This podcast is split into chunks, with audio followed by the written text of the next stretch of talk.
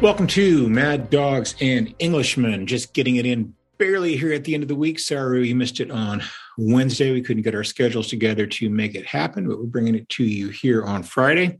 Charlie, I understand you're on a little bit of a, a road trip. Is that correct? That's right. Yes, we are still in Florida, but in a different part. And so I don't have my normal studio setup. I might sound a bit different for once. Uh huh. How much you paying for gas on this road trip? Uh, $4.49. Is that um, super high for Florida or just moderately high for Florida? No, that's extremely high. Uh, normally, wow, the average since I moved here prior to January of last year was probably two dollars. I see. Do you put regular gas or uh, premium? What do you put in your car? Regular gas, especially at the moment. Such a cheapskate, Charles. Gosh.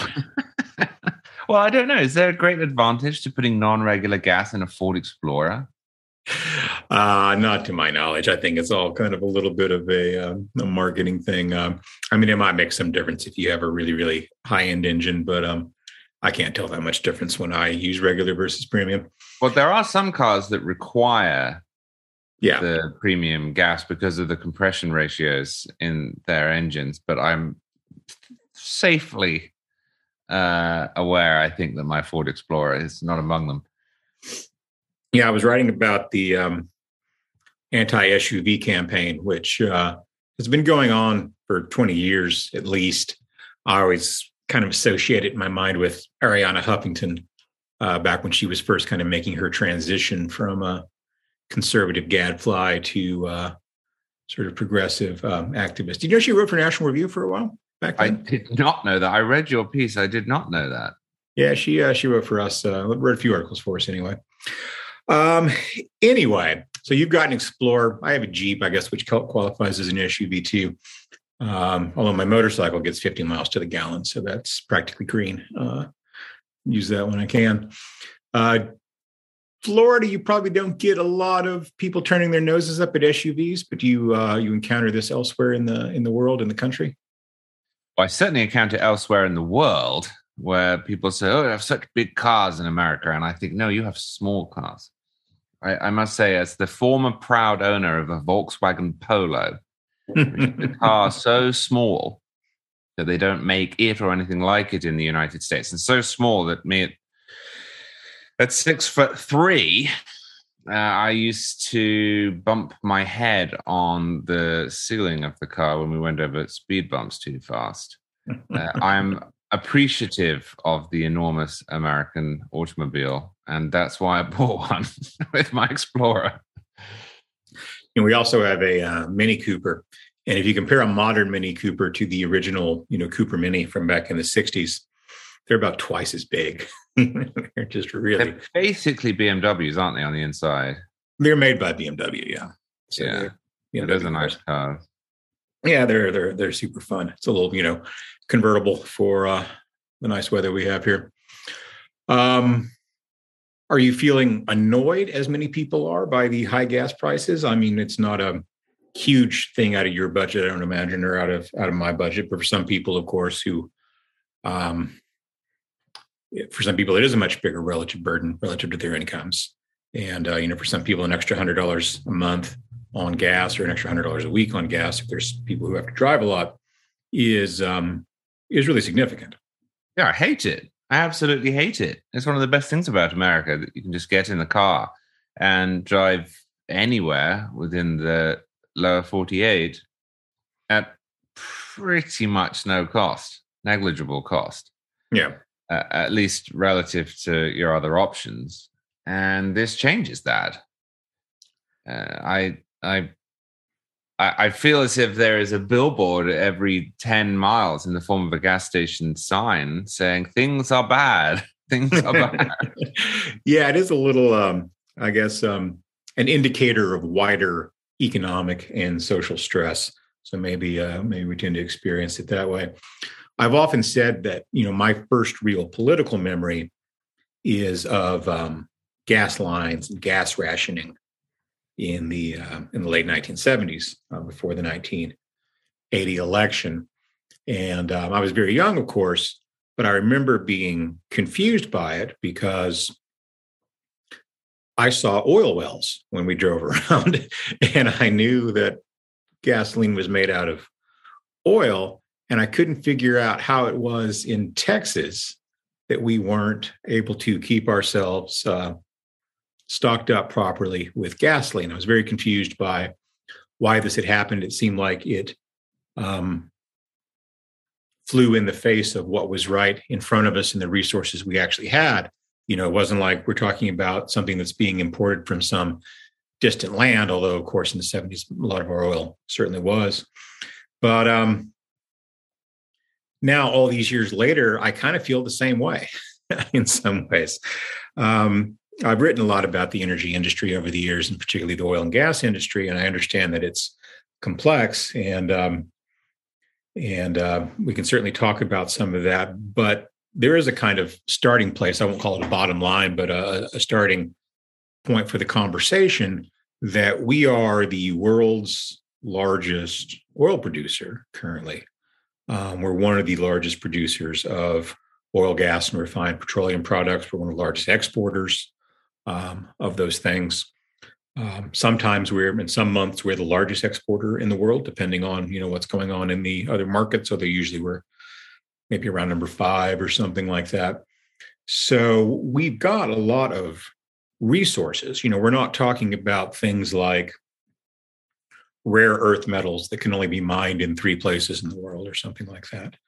Um, we're talking about something that we have the ability to a certain extent to uh, control. And so I find it mystifying not why we are not better prepared for these shocks because I understand the artificial constraints that we put in place. But I find it difficult to understand why we keep at least some of those artificial constraints in place. Um, I understand the people who are against oil and gas for climate change reasons. Um, I don't entirely share their views, but it's a coherent point of view. Um, but I have a really hard time with things like um, blocking pipelines within the United States that makes it difficult for us to say sell gasoline that is refined um, in Texas up in the Northeast where they really need it. It's not as though we don't refine that gasoline and it doesn't get burned. It's just that it's easier to export it to Mexico, um, which is close by, than it is to move that stuff up there because we don't have pipelines and because of the Jones Act, which we can talk about a little bit if you want, which essentially keeps tanker trucks or tanker vessels rather from shipping fuel from refineries in the United States to the places where it's needed. So almost all of our constraints on this front are artificially imposed. And the environmental ones, I think, are um, negotiable, at least if you're dealing with reasonable people. And there are reasonable environmental concerns. Um, I think there are better and worse ways to um, to handle energy. But you know, the Jones Act stuff is just pure pure rent seeking on the behalf of a very small number of politically connected firms and the pipeline stuff is really, you know, kind of the ideological end of the environmental lobby, uh, flexing its control over people like Andrew Cuomo when he was governor of New York, um, who stopped pipelines from being built through there, which is why all the, you know, oil and gas you get out of Pennsylvania uh, can't make it to New York or, or really points north in a very easy way. So that is to me um, mystifying that we that our politics is not as, as it hasn't evolved in such a way as to make that politically suicidal. Indeed, it is even you know politically beneficial for for a lot of these people. Andrew Cuomo, from a purely political point of view, was probably doing what was in his interest. Yeah, so let me ask you about this. So Joe Biden and his administration are now pretending that the reason that gas is 450 a gallon is Vladimir Putin, and mm. uh, this is mostly untrue. And I say mostly because certainly the invasion of Ukraine has caused a short-term increase in gas prices, uh, but it is not responsible for the entire increase in gas prices over the last two and a half year, uh, a year and a half uh, this is opportunism. This is clearly what the administration intends to do. And in fact, Democrats have been telling journalists that there was a I noticed your post on that. I was um, rolling my eyes uh, so far back I could actually look at the back of my skull. Uh, do you want to repeat what you uh, were talking about? Yeah, this was a, a quote in a long Washington Post piece about the increase in the price of gas from a Democratic pollster who worked on Biden's election campaign and now works with various Democratic groups, saying, well, it's great that Ukraine was invaded by Vladimir Putin because now we have a face for, uh, and we have a name we can blame high gas prices on. Before it was all abstract and nuanced and people were confused, but now we can just point to Russia. And I thought, well, thanks for the heads up. But yeah, um, so clearly that's all nonsense. Um, well, it's not all nonsense. I mean, certainly the most recent dramatic run up in gasoline prices. Right. Sure, sure. As I say, but but it's nonsense that that, that that is the reason for, for for most of it. I mean, and if it were, she wouldn't be referencing people's confusion prior to it happening. Um, what I'm interested in is this: the the left wing critique that I think is more sophisticated is that Republicans are trying to have it both ways. Mm-hmm that Republicans have backed the US government's decision to stop buying oil from Russia, whatever that means in a fungible international market, and therefore backed this spike in gas prices above an already high baseline, and that Republicans are criticizing Joe Biden for his broader energy policy. Now, I don't think these two things are remotely incompatible because as Germany is discovering, you want to have the sort of all above all of the above energy policy that you just described so that shocks such as these or decisions that you should take such as this one have less of an effect. If germany were entirely nuclear powered it wouldn't matter what russia did. Yeah. So well and which when we're seeing you know right now um, in europe that um, you know the country that is really taking the hardest line in some ways um, on sanctions is France, right? Which is the country that is being is the least vulnerable to these kinds of energy shocks because of its uh, nuclear power capacity.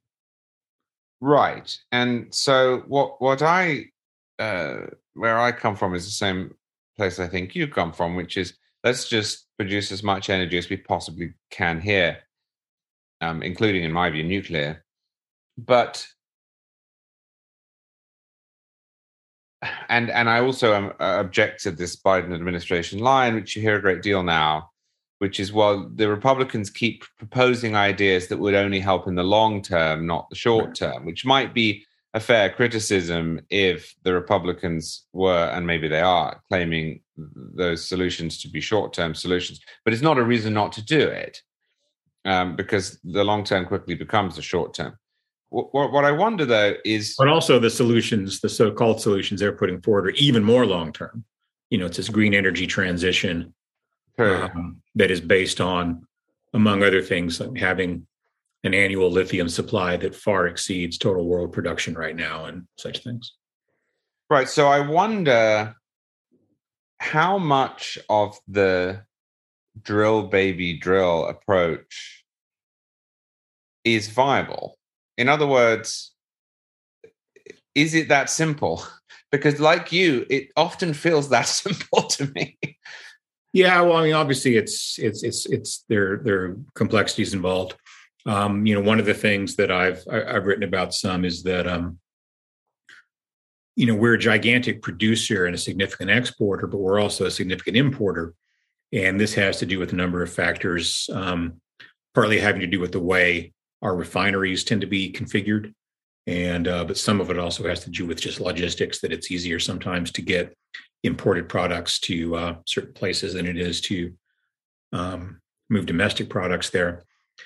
Um, and that's not just a matter of government policy. You know, refineries are like any other business that they don't like to have a lot of um, excess capacity.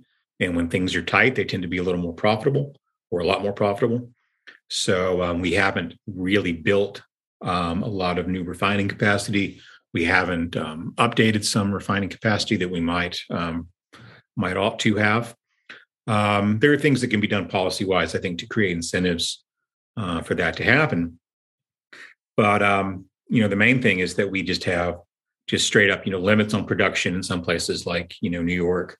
Uh, we have limits on transportation through, uh, you know, blocking pipeline projects and blocking uh, reform of shipping, the Jones Act, and, and and all the rest of that stuff. These are things that you can do, you know, relatively easily. Um, you know, gas fields are not um, an on and off switch. You know, it's um, when things go out of production, um, so which they often do because prices are low. They sit on them for a while. They will idle some production. It takes some, you know, effort to get that stuff back on. There are uh, transactional transaction costs and uh, you know logistical bottlenecks and such that um that make that a more more complex thing than just sort of flipping a switch. But yeah, we um could be doing a lot more than we're doing on this. And this is kind of where the complexity of this, I think it's kind of interesting because, you know, we produce just tons and tons and tons of natural gas. Uh, Europe needs a lot of natural gas and they are getting it uh, from Europe or from, from Russia for the most part.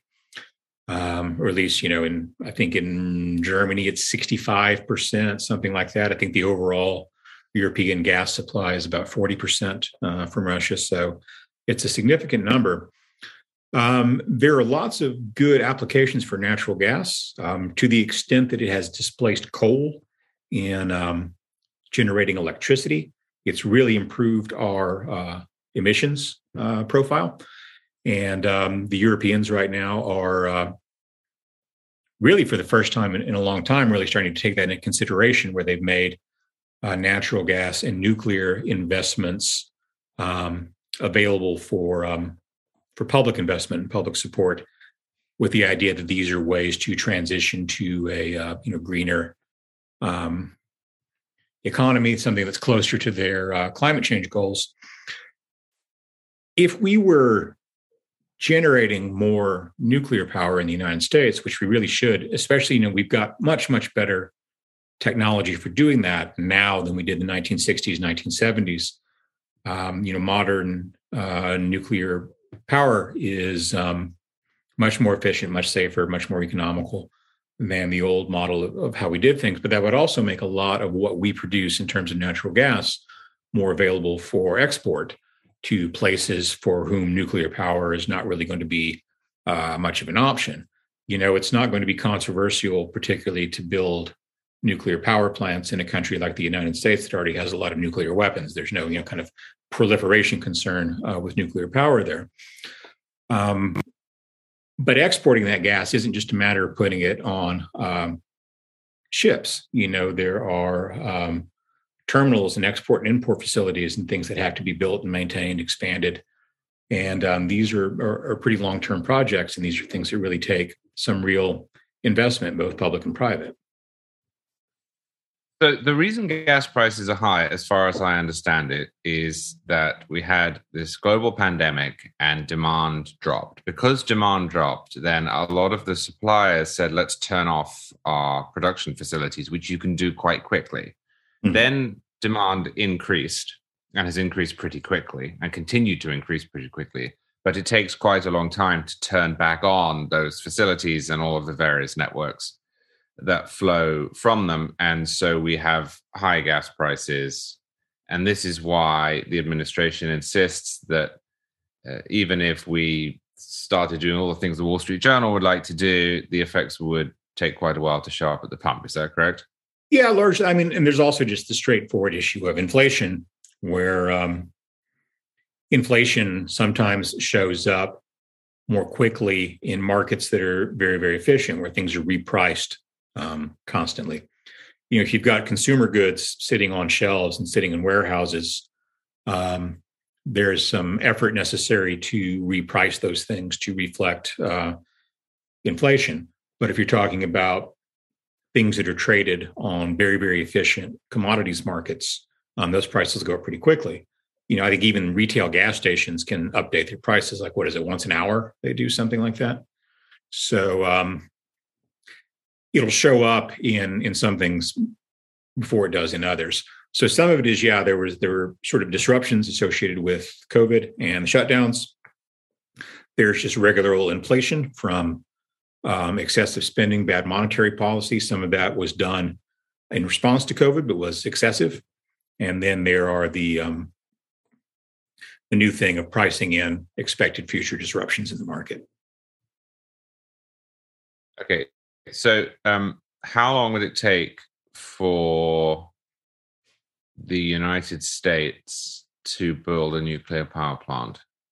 Is this 20 years or 30 years? Is this true? Is this artificial? You know, because I because Jonah always points out that um, one of the arguments that is made against the death penalty by anti-death penalty advocates is that it takes so long to execute somebody but mm-hmm. that they are the reason yes in large part that that's true now i'm against death penalty although i i um don't have a great deal in common with m- many of the people who are for, for, these reasons i think their tactics are often underhanded um yeah so when I listen to environmentalists say, well, yes, yes, yes, fine, um, we could talk about nuclear power, but that's a 20, 30 year um, project. I mean, it, it, why?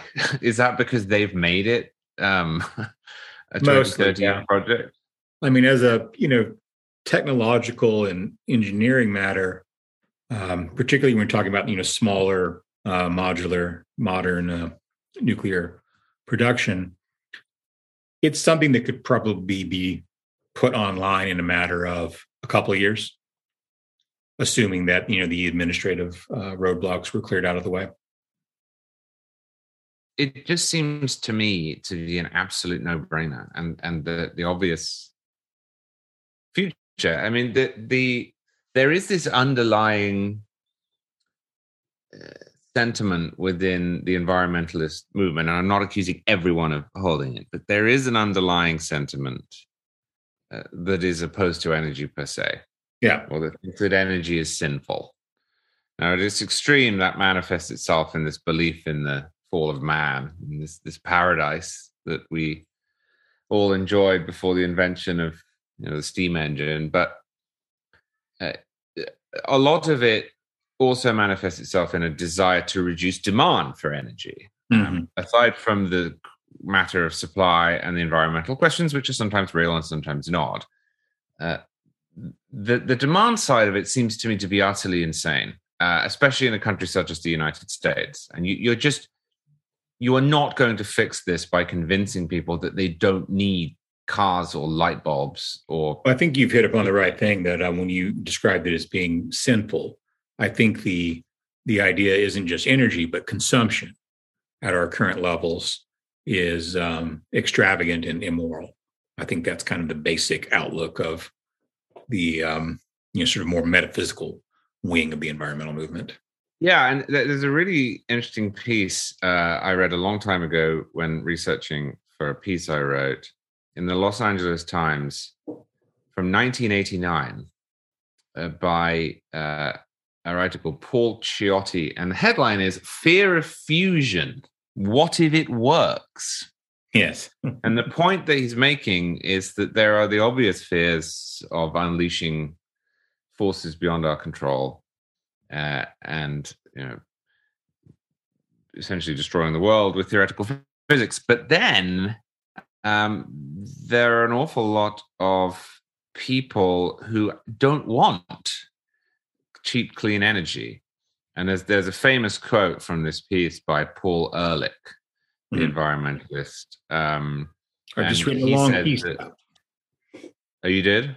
Yeah, that'll be in the next issue of the magazine, I think. Well, partly about. Oh, you probably came across this then because it's it's famous, uh, where he says that providing cheap, clean, unlimited energy would be like giving an idiot child a machine gun. Yeah.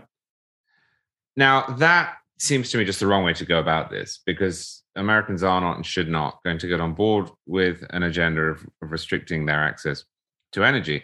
And given that, I don't see any alternative but to switch, if we want to, from fossil fuels to nuclear and then using the technologies with which the Democratic Party is so obsessed around the edges uh, to top it up, if you will, and in certain strategic environments. Is yeah, but you know, the sort of nuclear and renewable mix, I think, has a lot of attractive features to it. and one of which is that yeah, you don't have to do all of your power uh, from nuclear, but you can have a nuclear baseline, and then sort of one of the good things, but also um, inefficient things about about nuclear power is that it's really hard to sort of increase or decrease output of a plant. Like it just starts producing X, and it's just going to produce that. Um, now they're actually yeah. recently developed some some easier ways to do that. Um, but if what you're looking to do is to provide a, a baseline that'll you know have um, a reliable, predictable source of power there that your uh, solar and wind and other things can uh, contribute to, um, then that's kind of a nice mix, right? Because in a lot of parts of the country, you can you can get a lot of power from uh, solar and wind um, most of the time, but then there are times when you can't, and um, you know having a, a, reliable baseline sort of enables those um, alternative forms of power and makes them more practically usable. Because if you don't have any wind for a while or the clouds come over, it doesn't matter. Right. Yeah. And, um, you know, there are, you know, problems with, um, it's really difficult to uh, store energy, as you know. And yeah. um, there's also just, you know, timing issues where people tend to use more energy um, in the evenings, uh, particularly in the hot parts of the country where we're all running our air conditioners when we want to go to sleep. So, um, you know, solar power is not super great for that. Do you think this high gas price fiasco, irrespective of where the blame lies, is going to hurt the president and his party in the way that it did during the 70s? You, you mentioned remembering gas lines. Yeah. Yeah, I think it's going to hurt them badly. Um, this is not to endorse this view uh, among American voters, but it is a long-standing and very predictable feature of the American electorate that they blame and punish the party in power for um, economic problems in general, but particularly for inflationary problems, and particularly particularly for high gas prices, which Americans yeah. just hate uh, for reasons that you got into uh, earlier. It's not just a uh, economic thing for us; it's a it's a cultural thing as well. And uh, so, yeah, I think that it was already probably going to be a bad November for the uh, Democrats, but I think it's going to be a uh, much, much, much worse one than than it would have been otherwise. You and I have talked a lot and both written a lot about this imperial presidency that gets blamed for everything, and uh, neither of us like it. Neither of us think it's healthy, and most of the time we wish that voters would knock it off. As such, pretending that Joe Biden's election was the reason gas prices are high is, is of course silly and should be resisted.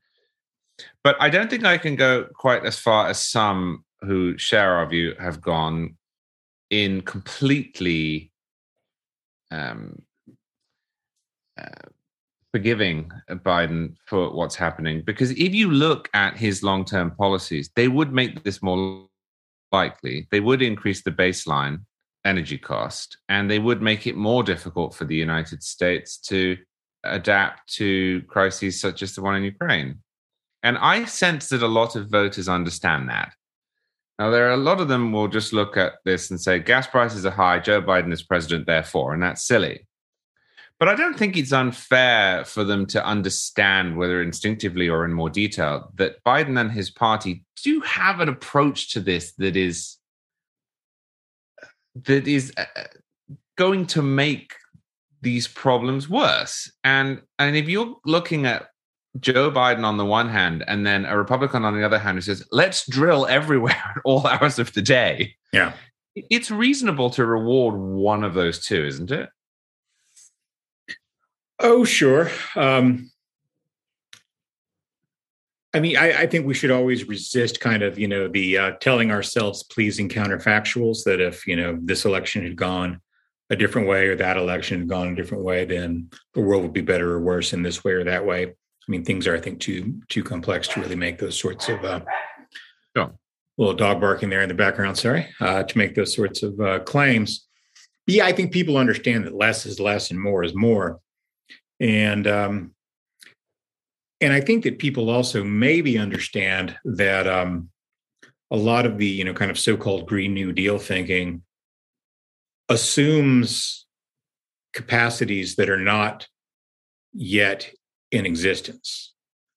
Um, you know if we switched all of our cars to electric cars tomorrow um, as i alluded to earlier we wouldn't have um, the mining capacity to build enough batteries to uh, to uh, keep those things going uh, this is something automakers right now are starting to figure out for themselves, which is why you see so many car companies now investing in uh, mining companies um, because they know that they're going to have to work hard to get the raw materials they need for their batteries for their electric vehicles in the future.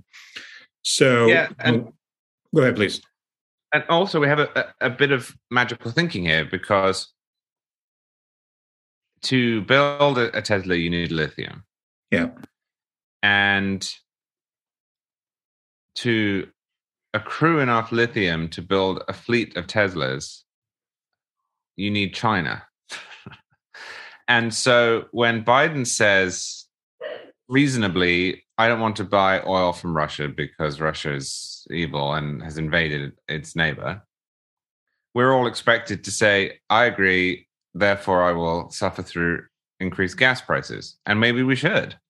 But then when Jen Psaki gets asked about that, she says, of course, we wouldn't have to worry about trade offs like that one if everyone had an electric car. But that's not true. Right. And there are a lot more oil suppliers than there are lithium suppliers. Yeah. Um, now, that's an interesting thing. I think that, um, you know, I, I resist um, central planning and, uh, and, and that sort of stuff. But it doesn't have to be the case that 80% or whatever it is of the world's lithium supply comes out of China. Um, there are other places to get the raw materials where they really have sort of a near monopoly is on you know the processing and, and refining. And um, you know converting the, the raw stuff into the usable stuff. There's no you know natural reason why that has to be the case um, you know oil is where oil is and if you don't have any oil in your you know your territory you're not going to be able to uh, drill for oil where you don't have it. Um, but there you know there's more than one place to mine lithium out of the ground um, or get it out of water however they do it. And uh, there are certainly we could have more places processing and uh, and bringing that stuff onto the market than we do. Um, you know it's it's not something that is a um, the result of a natural physical limitation the way it is if you're talking about gold mining or something like that. No. Although at the moment it's tough. Right and that's you know what i'm talking about you know the, the sort of you know green dreams assume a lot of things that are not yet in existence.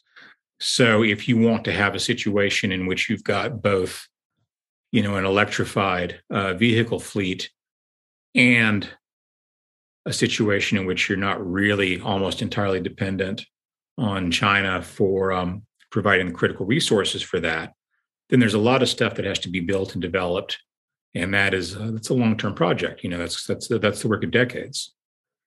Right, which is why it's so infuriating to hear them say, "Well, we we we didn't need to do the thing that other people wanted to do because that's only a short term, a long term solution." yeah. yeah, I think there's a lot of you know a lot of real strangely powerful immediacy bias. You know, when you've got your Tesla and you charge it up and it all seems very clean and, uh, you know, snazzy. And I, I love Teslas and I love, love electric cars. And I think that um, it's a great technology. But there's a back end there too. You know, um, that electricity gets generated somewhere. Um, a lot of it gets generated by coal, some of it gets generated by natural gas um, those batteries and the rest of the things the car is made of requires mining and refining. And uh, some of this requires petroleum products as well as you know pretty much all plastics do. So it's you know it's always a little more complicated than um, than it would seem if all you know is well i plug my car in the uh, battery meter goes up and i drive around. Yeah i mean I, as you know my main mode of transportation is my golf cart right yes. has lithium batteries in it now i converted it last summer and i still have to pay the electricity bill for it it's not free no Um, there are also a lot of problems with electric cars. Uh, one of them is their range. Another is how long they take to charge. Um, that just haven't yet been solved. Yeah, and I think those, really, those are really. I think those are really overstated problems. Um, you? you? know, most most people don't drive their cars more than you know twenty miles a day, and um, yeah, okay, know, but, lot, but but and you need 15 minutes right. to give you know the best of the sort of new ones um, an 80% charge ah uh, but but the thing is is that it, it, decreases the versatility of the car so suppose right. that you only have one car now most of the time you would not struggle at all from having a range of 150 miles or what you will or from a 15 minute super recharge which isn't great for batteries but that's a separate issue. But you would want to have in your back pocket the ability to drive long distances and electric cars at the moment don't provide that. And everyone i know who has a tesla and there are a lot of teslas where i live has it as a second car. Yeah. So if they are driving to the supermarket or uh, into town uh, or they're doing the school run then sure it's great but if they have to drive from florida up to new york then they'll take their Chevy Suburban or what you will. Mm-hmm. Uh, that is a problem because people who are looking, I mean, I have one car at the moment and a golf cart, and the, that Explorer works just as nicely taking the kids to school as it does driving as I just did down here. Yeah. Um, so I do think that is a problem. Um, yeah, well, I think that um, I think that there's maybe um, an unbundling that's coming there where um, you've got really two separate tasks. You've got your I live in a city and I go around and I take the kids to school and I go to the grocery store. Maybe I go to an office and I come home and I rarely drive more than 30 or 40 miles in a day. Um, is one set of tasks versus inner city travel is a different set of tasks. And, um, you know, I suspect that um, that is the sort of thing that the markets will address, you know, reasonably well in the future. Yeah, at the very least, it's it's a little odd for the administration to be simultaneously saying that increasing drilling would be a long term solution, and so uh, isn't relevant to this current predicament. But also, if you want to escape this, buy an electric car. yeah, yeah, some uh, some very, very stuff. But um, you know who doesn't hate these high oil prices are a lot of my neighbors in Texas or yeah, people kind of west of us, where um, although um, they don't love high prices as kind of universally as you might uh, think. You know, they don't really like volatility in their markets very much either. Um, they like relatively high prices, but they like relatively high stable prices uh, more than they like very high unstable prices. But um, yeah, I mean, we're going to have to um, see a lot more investment in um, conventional fuels and conventional energy sources to um, stabilize and uh, reduce our vulnerability to similar risks like this in the future. I think that um, it would be deeply, deeply irresponsible not to think so too. Well, Kevin, we said we were going to keep this short. We didn't. It is Friday. We need to get it up, and I'd like it to be on the internet before gas hits what five dollars a gallon in about an hour. All right then.